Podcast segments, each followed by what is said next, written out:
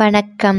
பொன்னியின் செல்வன் 5ஆம் பாகம், தியாகச்சிகரம், 84ஆம் அத்தியாயம், பட்டாபிஷேக பரிசு. சீனத்து வர்த்தகர்கள் இருவரும் தலையில் பெரிய பெரிய தலைப்பாகைகளுடனும் முகத்தில் அடர்த்தியாக வளர்ந்திருந்த தாடி மீசைகளுடனும் காட்சியளித்தார்கள். அரண்மனை மேன்மாடத்தில் அச்சமயம் எரிந்து கொண்டிருந்த மங்களான தீபத்தின் ஒளியில் அவர்களுடைய முகத்தோற்றங்கள் தெளிவாக புலப்படவில்லை. அவர்கள் என்ன பிராயத்தினர் என்பதை கூட தெரிந்து கொள்ள முடியவில்லை. குந்தவை உள்ளத்தில் தோன்றியிருந்த ஐயங்கள் மேலும் வலுப்பட்டன. அறிவில் சிறந்த அம்மாதரசி, பட்டு பட்டாடைகளை பார்ப்பதற்கு இந்த வெளிச்சம் போதாது, பெரிய தீவர்த்து ஏற்றி கொண்டு வா என்று அவ்வர்த்தகர்களை அழைத்து வந்த சிவகனுக்கு கட்டளையிட்டாள். நான் சென்று நல்ல விளக்கு அனுப்புகிறேன் என்று கூறிவிட்டு மதுராந்தகத்தேவர் அவ்விடத்திலிருந்து அகன்றார். அவருடன் செம்பியன் மாதேவியும் சென்றார். அவர்கள் சென்ற பின்னர் குந்தவை சீன வர்த்தகர்களை நோக்கி, ஐயா, உங்களுக்கு ஏன் இத்தனை அவசரம்? உங்கள் சரக்குகளை நாளை பகல் வேளையில் கொண்டு வந்து காண்பிக்க கூடாதா? இரவுக்கிரவே வந்தீர்களே என்றாள். இளவரசிமார்களே, மன்னிக்க வேண்டும். நாங்கள் தஞ்சைக்கு வந்து பல தினங்கள் ஆயின. எவ்வளவோ பிரயத்தனம் செய்தும் அரண்மனைக்குள் வந்து தங்களை பார்க்க முடியவில்லை. நாளை மறுதினம் நாகைப்பட்டினத்திலிருந்து நாவாய் புறப்படுகிறது. அதில் நாங்களும் புறப்பட வேண்டும். அதனாலே தான் அவசரப்பட்டோம் என்று சீன வர்த்தகர்களில் ஒருவன் சொன்னான். அவனுடைய குரல் சிறிது விசித்திரமாக இருந்தாலும் அவன் பேசிய தமிழ் நன்றாக இருந்ததை குறித்து அங்கிருந்தவர்கள் அதிசயப்பட்டார்கள். சீன வர்த்தகரே, உமக்கு தமிழ் மொழி மிக நன்றாக வருகிறதே என்றாள் குந்தவை. நான் இச்சோழ நாட்டுக்கு வியாபார நிமித்தமாக வந்து தங்கி சில காலம் ஆயிற்று. அதனால் தமிழ் பேச சிறிது கற்றுக்கொண்டேன். தமிழும் தமிழ்நாடும் எனக்கு பிடித்திருக்கின்றன என்றான் அவ்வர்த்தகன். பின் ஏன் இப்போது உங்கள் நாட்டுக்கு புறப்பட அவசரப்படுகிறீர்கள்? பட்டாபிஷேகம் வரையிலாவது இருந்துவிட்டு போகக்கூடாதா? அவ்வளவு அவசரம் என்ன? நாளை மறுநாள் புறப்படும் கப்பல் தவறிவிட்டால் அப்புறம் எப்போது கப்பல் கிளம்புமோ தெரியாது. முன்போலவெல்லாம் இப்போது அடிக்கடி நாகையிலிருந்து கப்பல்கள் புறப்படுவதில்லை. அது எதனால்? தங்களுக்கு அதன் காரணம் தெரியாதா தேவி? கடற்பிரயாணம் முன்போல் இப்போது சுலபமா இல்லை, பத்திரமாகவும் இல்லை. கடற்கொள்ளைக்காரர்கள் அதிகமாகிவிட்டார்கள். அரபு நாட்டிலிருந்து ஆவேச வெறி கொண்ட வீரர்கள் கப்பலில் ஏறி மேலை கடல்களிலும் கீழே கடல்களிலும் எங்கெங்கும் சஞ்சரித்து வருகிறார்கள். கடற்கரை ஓரங்களிலும் துறைமுகங்களின் சமீபத்திலும் கூட அவர்கள் வந்து காத்திருக்கிறார்கள். வர்த்தக கப்பல்களை கண்டதும் நெருங்கி வந்து பாய்கிறார்கள். மூர்க்காவேசத்துடன் போர் செய்து கப்பல்களில் உள்ளவர்களை எல்லாம் கொன்று பொருள்களையும் கொள்ளை கொண்டு போகிறார்கள். இது காரணமாக இப்போதெல்லாம் வர்த்தக கப்பல்கள் தனித்தனியாக கிளம்பிச் செல்ல இயலுவதில்லை. 10 கப்பல்கள் 20 கப்பல்கள் சேர்ந்து புறப்பட வேண்டி இருக்கிறது. அவ்வாறு நாளை மறுநாள் புறப்படும் கப்பல்கள் போய்விட்டால் மறுபடி எத்தனை காலம் காத்திருக்க வேண்டுமோ தெரியாது. தேவிமார்களே, பெரிய மனசு செய்து நாங்கள் கொண்டு வந்திருக்கும் பட்டு பட்டாடைகளை பாருங்கள். இவ்வாறு சொல்லிக்கொண்டே அச்சீன வர்த்தகன் தான் கொண்டு வந்திருந்த மூட்டையை பிரிக்க தொடங்கினான். அம்மாதிரியே இன்னொருவனும் மூட்டையை அவிழ்த்தான். வர்த்தகர்களே, இப்போது உங்கள் கடையை விரிப்பதில் பயனில்லை.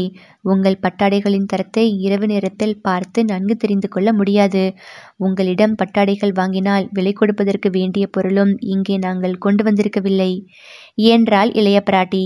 முதலில் பேசிய வர்த்தகன் உடனே மிக்க வியப்படைந்தவனைப் போல் எழுந்து நின்று கரங்களை விரித்து குவித்துவிட்டு, இளவரசி, தங்களிடம் நாங்கள் விலை கூறி பெறுவோமா? நல்ல வார்த்தை சொன்னீர்கள். தாங்கள் இந்த பட்டாடைகளை ஏற்று அணிந்து கொள்ள மனமு வந்தால் அதுவே நாங்கள் முன்ஜென்மங்களில் செய்த தவத்தின் பயன் என்று எண்ணி மகிழ மாட்டோமா? விலை கூறி விற்பதற்காக நாங்கள் இந்த சரக்குகளை கொண்டு வரவில்லை. பட்டாபிஷேக பரிசுகளாக கொண்டு வந்தோம் என்றான். அப்படியானால் நீங்கள் தவறான இடம் தேடி வந்தீர்கள். இங்கேயுள்ள எங்களில் யாருக்கும் பட்டாபிஷேகம் இல்லை. முடிசூட்டி கொள்ளப் போகிறவர் இளவரசர் பொன்னியின் செல்வர். அவரை தேடிக்கொண்டு போய் உங்கள் பரிசுகளை கொடுங்கள். இல்லை தேவி, சரியான இடத்தை தேடித்தான் நாங்கள் வந்துள்ளோம். எதற்கேனும் பொன்னியின் செல்வரின் தயவை பெற வேண்டுமானால் முதலில் இளைய பிராட்டி குந்தவி தேவியின் தயவை பெறுவதுதான் அதற்கு உபாயம் என்று எல்லாரும் சொல்லுகிறார்கள் என்றான் சீன வர்த்தகன். இதை கேட்டு அங்கிருந்த பெண்ணரசிகள் அனைவரும் நகைத்தார்கள். எல்லாரும் என்றால் யார்? அவ்விதம் எங்கே, யார் பேசியதை நீங்கள் கேள்விப்பட்டீர்கள்? ஏன் தாயே, இன்றைக்கு இந்த நகரில் நடந்த உற்சவத்தின் போது கூடியிருந்த கூட்டத்தில் கூட பலர் பேசிக்கொண்டார்கள். தமக்கே சொல்லை தம்பி தட்டவே மாட்டார் என்று சொல்லிக்கொண்டார்கள். இதோ என் தோழனை வேண்டுமானாலும் கேளுங்கள்.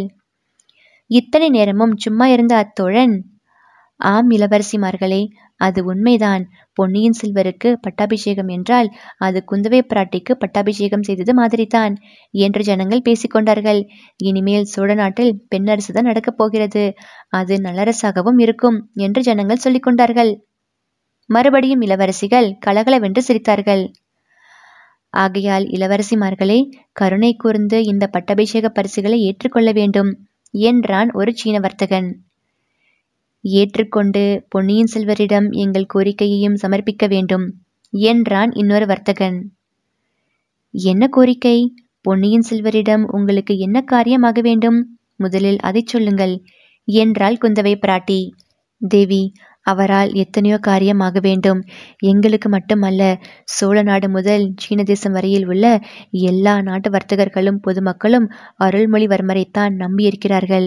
பராந்தக சக்கரவர்த்தியின் காலத்தில் கடல்கள் எல்லாம் பத்திரமாய் இருந்தன. கடற்பிரயாணத்தில் புயற்காற்றினால் நேரும் அபாயத்தை தவிர வேறுவித அபாயம் இல்லாமல் இருந்தது. கடலில் கப்பல்களை தாக்கி கொள்ளையடிப்பது என்பது கனவிலும் கேள்விப்படாத காரியமாய் இருந்தது. சோழ நாட்டு நாவாய்கள் வர்த்தக பொருள்களை ஏற்றிக்கொண்டு ராஜ பாட்டைகளில் செல்வது போல் நிர்பயமாக சென்று கொண்டிருந்தன.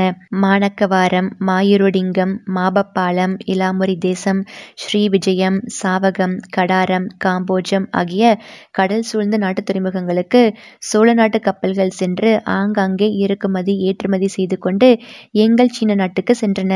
அவ்விதமே எங்கள் சீன தேசத்திலிருந்து புறப்பட்ட கப்பல்களும் சோழ நாட்டுக்கு தங்கு தடையின்றி வந்து கொண்டிருந்தன. அந்த காலம் இப்போது பகல் கனவாக போய்விட்டது. தேவி, தங்களிடம் உண்மையை சொல்லிவிடுகிறோம். இந்த பட்டு பட்டாடைகளை நாங்கள் திரும்ப கொண்டு போனால் பத்திரமாய் எங்கள் நாட்டுக்கு கொண்டு போய் சேர்ப்போம் என்பது நிச்சயமில்லை. வழியில் அராபிய கடல் கொள்ளைக்காரர்களிடம் இந்த பட்டாடைகளை பறிகொடுப்பதை காட்டிலும் சோழ நாட்டு இளவரசிமார்களுக்கு பரிசாக அளிப்பதே மிகவும் விசேஷமான காரியமல்லவா? இவ்விதம் அந்த சீன வர்த்தகன் சொல்லி வந்தபோது குந்தவை தேவியின் கருவண்டுகளை ஒத்த கண்கள் நன்கு விரிந்து அளவில்லா ஆர்வம் ததும்ப பெற்றவையாயின. பொன்னியின் செல்வரால் அந்த காரியம் நடைபெறும் என்று நீங்கள் நினைக்கிறீர்களா? பராந்தக சக்கரவர்த்தியின் காலத்தில் இருந்தது போல் கடற்பிரயாணம் அபாயமற்றதாகும் என்று எண்ணுகிறீர்களா? மாணக்கவாரம், மாயிரடிங்கம், கடாரம், ஸ்ரீவிஜயம் முதலிய நாடுகளில் பொன்னியின் செல்வரின் புகழ் பரவும் என்று நம்புகிறீர்களா என்று கேட்டாள். நாங்கள் நம்புவது மட்டும் என்ன, இந்த சோழ நாட்டு வர்த்தக பெருமக்கள் எல்லாரும் நம்புகிறார்கள். ஏன், சற்று முன் நாங்கள் ஒரு சோதிடரிடம் போயிருந்தோம். அவரும் கூட சொன்னார். என்ன சொன்னார்? பொன்னியின் செல்வர் பெரிய பெரிய கப்பல் படைகளை திரட்டி கொண்டு கடல்களை கடந்து செல்வார். கொள்ளைக்காரர்களின் கூட்டங்களை ஒழித்து விடுவார். கடற்பிரயாணத்தை முன்போல் நிர்பயமானதாக செய்துவிடுவார். சோழ நாடு பராந்தக சக்கரவர்த்தியின் காலத்தில் அடைந்திருந்த பெருமையை மீண்டும் அடையும் என்றெல்லாம் சோதிடர் சொன்னார். ஆனால் இதற்கெல்லாம் சோழ நாட்டு இளவரசிகள் குறுக்கே நின்று தடை கிளப்பாமல் இருக்க வேண்டும் என்றும் கூறினார். இவ்வளவுதான் சொன்னாரா? இளவரசிகளை பற்றி இன்னும் ஏதாவது அவதூறு கூறினாரா? ஆஹா, அவதூறா? அப்படியெல்லாம் ஒன்றுமில்லை தேவி. பழையாறை இளைய பிராட்டியை பற்றியும் கொடும்பாளூர் கோமகளை பற்றியும் அவதூறு சொல்கிறவர்கள் இந்த சோழ நாட்டில் யாருமே இருக்க முடியாது. அப்படி இருக்க இளவரசிகளின் தயவை எதிர்பார்த்திருக்கும் சோதிடர் மட்டும் துணிந்து சொல்லுவாரா? வேறு என்னதான் அந்த சோதிடர் எங்களை பற்றி சொன்னார்? இளவரசிமார்கள் இருவரும் சற்று முன் அவரிடம் வந்துவிட்டு போனதாக கூறினார். 2 பேருக்கும் விரைவில் திருமணம் நடக்கும் என்று சொன்னார். தேவிமார்களே, பட்டாபிஷேகத்துக்கு பரிசாக ஏற்றுக்கொள்ளாவிட்டால் திருமண பரிசிலாகவாவது இந்த பட்டு ஆடைகளை ஏற்றுக்கொள்ள வேண்டும் என்றான் முதலில் பேசிய சீன வர்த்தகன். இதை கேட்ட வானதி, அக்கா, இந்த சீன வர்த்தகர்கள் வெறும் வம்புக்காரர்கள், இவர்களை போகச் சொல்லுங்கள் என்றாள். கொஞ்சம் பொறுவானதி, இவர்களுடைய வம்பு இன்னும் எவ்வளவு தூரம் போகிறது பார்க்கலாம் என்று குந்தவை சொல்லிவிட்டு, வர்த்தகர்களே, சோதிடர் வீட்டு வாசலில் யானையின் மீது வந்து நின்றவர்கள் நீங்கள்தானே என்றாள். ஆம் தேவி, சோதிடர் வீட்டை தேடி போனதற்கு பையன் உடனே கிடைத்துவிட்டது. நீங்கள் வந்திருப்பதை தெரிந்து கொண்டோம். உங்களை சந்திக்கும் பாக்கியம் இன்று எங்களுக்கு கிடைக்கும் என்று சோதிடர் கூறியதும் பலித்துவிட்டது. அம்மாதிரியே கொடும்பாளூர் இளவரசியை குறித்து அவர் கூறியதும் பலித்துவிட்டால் எங்கள் கவலை எல்லாம் தீர்ந்துவிடும். வானதி மீண்டும், அக்கா, இவர்களை போகச் சொல்லுங்கள் என்றாள். வர்த்தகர்களே, உற்சவ கூட்டத்தின் இடையே யானை ஏறி வந்தவர்களும் நீங்கள்தானே? அடிக்கடி நீங்கள் யானை மேலிருந்து கீழிறங்கி ஜனக்கூட்டத்தில் கலந்து கொண்டீர்கள் அல்லவா என்று குந்தவை கேட்டாள். ஆம் தேவி, வரப்போகும் பட்டாபிஷேகத்தை பற்றி ஜனங்கள் என்ன பேசிக்கொள்கிறார்கள் என்று தெரிந்து கொள்ள விரும்பி அவ்வாறு கோட்டத்தில் புகுந்து சுற்றி வந்தோம். ஜனங்கள் என்ன பேசிக்கொண்டார்கள்? பொன்னியின் செல்வர் முடிசூட்டி கொள்ளப் போவதை பற்றி திருப்தியாகத்தானே பேசினார்கள்? இல்லை, முடிசூட்டி விழாவை பற்றியே யாரும் பேசவில்லை. பின்னர் ஜனங்கள் எதை பற்றி பேசினார்கள்? மதுராந்தகத்தேவரின் பக்தி மகிமையை பற்றியே பேசிக்கொண்டார்கள். அப்படி நல்ல விஷயமாக சொல்லுங்கள் பூங்குழலி, கேட்டாயா என்று குந்தவை பூங்குழலியை பார்த்து சொல்லிவிட்டு, மதுராந்தகத்தேவரை பற்றி இன்னும் என்னவெல்லாம் சொன்னார்கள் என்றாள். மதுராந்தகருடைய தியாக பண்பை பற்றி பேசினார்கள். சோழ ராஜ்யத்தில் அவருக்கு பாத்தியதை கொண்டாடும் உரிமை இருந்தும் ராஜ்யம் வேண்டாம் என்று சொல்லிவிட்டதை மிகவும் பாராட்டினார்கள். அப்படியா? அதற்கு காரணம் என்ன சொல்லிக் கொண்டார்கள்? மதுராந்தகத்தேவர் யாரோ ஒரு படகுக்கார பெண் மீது காதல் கொண்டு அவளையே பட்ட மகிழ்ச்சியாக்கி கொள்ளுவேன் என்று பிடிவாதம் பிடித்தாராம். அதனால் ஏற்கனவே அவர் கட்சியிலிருந்த சிற்றரசர்களின் மனம் மாறிவிட்டதாம். அப்படியானால் மதுராந்தகருக்கு பட்டம் கிடையாது, பொன்னியின் செல்வருக்கே பட்டம் என்று சிற்றரசர்கள் சொல்லிவிட்டார்களாம்.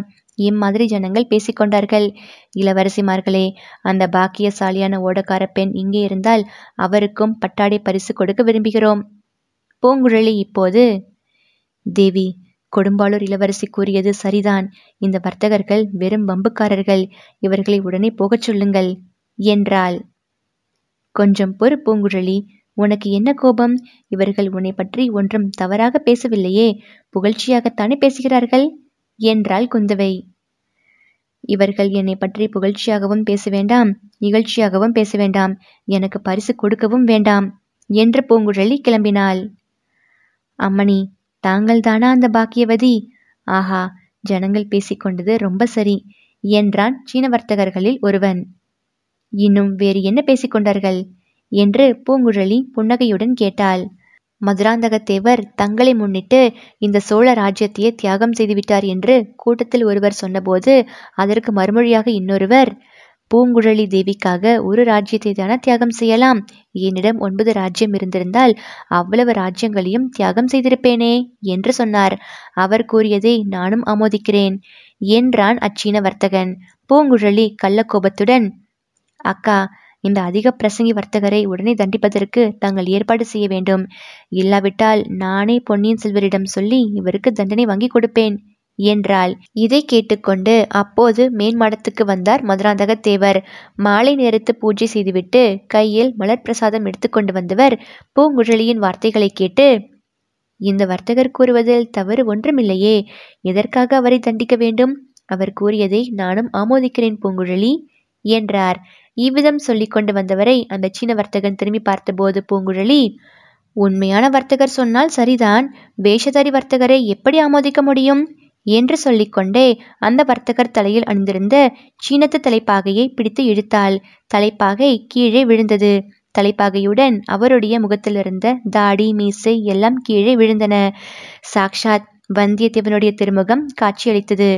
ஐயா, காப்பாற்றுங்கள் என்று அலறிக்கொண்டே வந்தியத்தேவன் மற்றொரு சீன வர்த்தகனின் கழுத்தை கட்டிக்கொள்ள முயன்ற போது அவனுடைய தலைப்பாகையும் தாடி மீசையும் கழன்று விழுந்தன.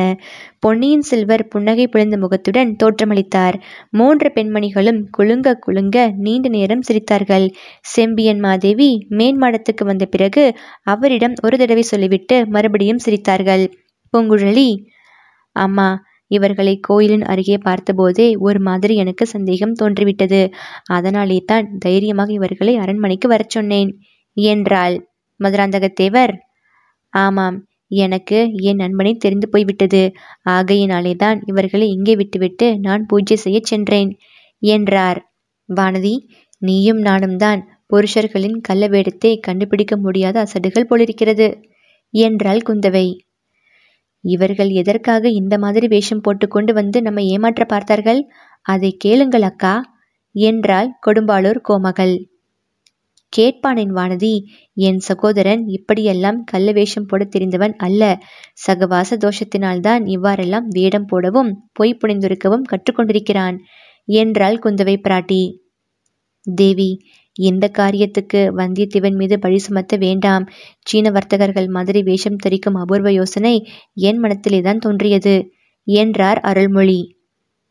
இம்மாதிரி யோசனை உன் மனத்தில் தோன்றியதற்கு காரணம்தான் சகவாச தோஷம் என்று சொல்கிறேன். போகட்டும், இந்த மாதிரி பொய் வேஷம் நீ இனிமேல் போட வேண்டாம். அக்கா, திருவள்ளுவர் வாய்மையின் பெருமையை பற்றி எவ்வளவோ சொல்லியிருக்கிறார். ஆனால் அவர் கூட பொய்மையும் வாய்மை எடுத்த புரை தீர்ந்த நன்மை பயக்கும் எனேன் என்று சொல்லியிருக்கிறார் அல்லவா? திருவள்ளுவர் அந்த குரலை பாடியபோது இப்படி நீ அதை உபயோகப்படுத்தப் போகிறாய் என்று கனவிலும் கருதி இருக்க மாட்டார். திருவள்ளுவரை விட்டுவிடலாம். ராமர் வனத்துக்கு புறப்பட்ட போது தம்மை தொடர்ந்து வந்த அயோத்தி மக்களை திரும்பி அயோத்திக்கு போகும்படி செய்வதற்கு கொஞ்சம் பொய்மையை கையாளவில்லையா? ஜனங்கள் தூங்கும்போது எழுந்து ரதத்தை அயோத்தியை நோக்கி சிறிது தூரம் செலுத்திவிட்டு பிறகு கங்கை கரையை நோக்கி செலுத்தும்படி சுமந்திரரிடம் சொல்லவில்லையா? தம்பி, நீ எல்லா காரியங்களிலும் ராமரை பின்பற்றுவதாயிருந்தால் எனக்கு மிக்க மகிழ்ச்சிதான். போகட்டும், நீங்கள் இந்த பொய் வேஷம் பூண்டதால் புரை தீர்ந்த நன்மை என்ன உண்டாயிற்று, அதை சொல்வாயா என்று கேட்டாள் குந்தவை. நாங்கள் இன்னார் என்பதை காட்டிக்கொள்ளாமல் குடிமக்களின் கூட்டத்தில் புகுந்து அங்கும் இங்கும் அலைந்து அவர்களுடைய உண்மையான மனக்கருத்துக்களை அறிய முடிந்தது. குந்தவை சிறிது ஆர்வத்துடன், மக்கள் மனக்கருத்தை பற்றி என்ன தெரிந்து கொண்டாய் தம்பி என்று கேட்டாள். எத்தனையோ தெரிந்து கொண்டேன் அக்கா. முக்கியமாக இந்த சோழ சாம்ராஜ்யம் பராந்தக சக்கரவர்த்தியின் காலத்தில் இருந்தது போல் மகோனதம் அடைய வேண்டும் என்பதை மக்கள் எல்லாரும் விரும்புகிறார்கள் என்று அறிந்தேன். சற்று முன்னால் நானும் என் நண்பனும் சீன வர்த்தகர்கள் போல் வேஷம் போட்டுக்கொண்டு இருந்தோம் அல்லவா? வேஷம் பொய்யாக இருந்தாலும் நாங்கள் கூறியதெல்லாம் மெய்தான். உங்கள் இருவரையும் சாலையில் சந்தித்துவிட்டு தஞ்சைக்கு தாங்கள் சென்றோம். தஞ்சையில் கோட்டை வாசலுக்கு அருகில் உண்மையாகவே 2 சீன வர்த்தகர்களை கண்டோம். அவர்களிடம் விடை கொடுத்து இந்த பட்டு மூட்டைகளை வாங்கி கொண்டோம். அவர்களைப் போல் வேஷம் போட்டுக்கொண்டு திரும்பி வந்தோம். அராபிய கடல் கொள்ளைக்காரர்களை பற்றி நான் சற்று முன் சொன்னதெல்லாம் அந்த வர்த்தகர்கள் எங்களிடம் கூறியதுதான். அராபிய கடல் கொள்ளைக்காரர்களின் மூர்க்கத்தனத்தை நானும் என் நண்பரும் நேரிலேயே அனுபவித்திருக்கிறோம். தேவி, எது எப்படியானாலும் பட்டாபிஷேக வைபவம் முடிந்ததும் நானும் என் நண்பரும் ஈழ நாட்டுக்கு புறப்படுவது நிச்சயம். அங்கே எங்கள் காரியம் முடிந்ததும் கடல்களுக்கு அப்பால் உள்ள இன்னும் பல நாடுகளுக்கும் செல்ல உத்தேசித்திருக்கிறோம்.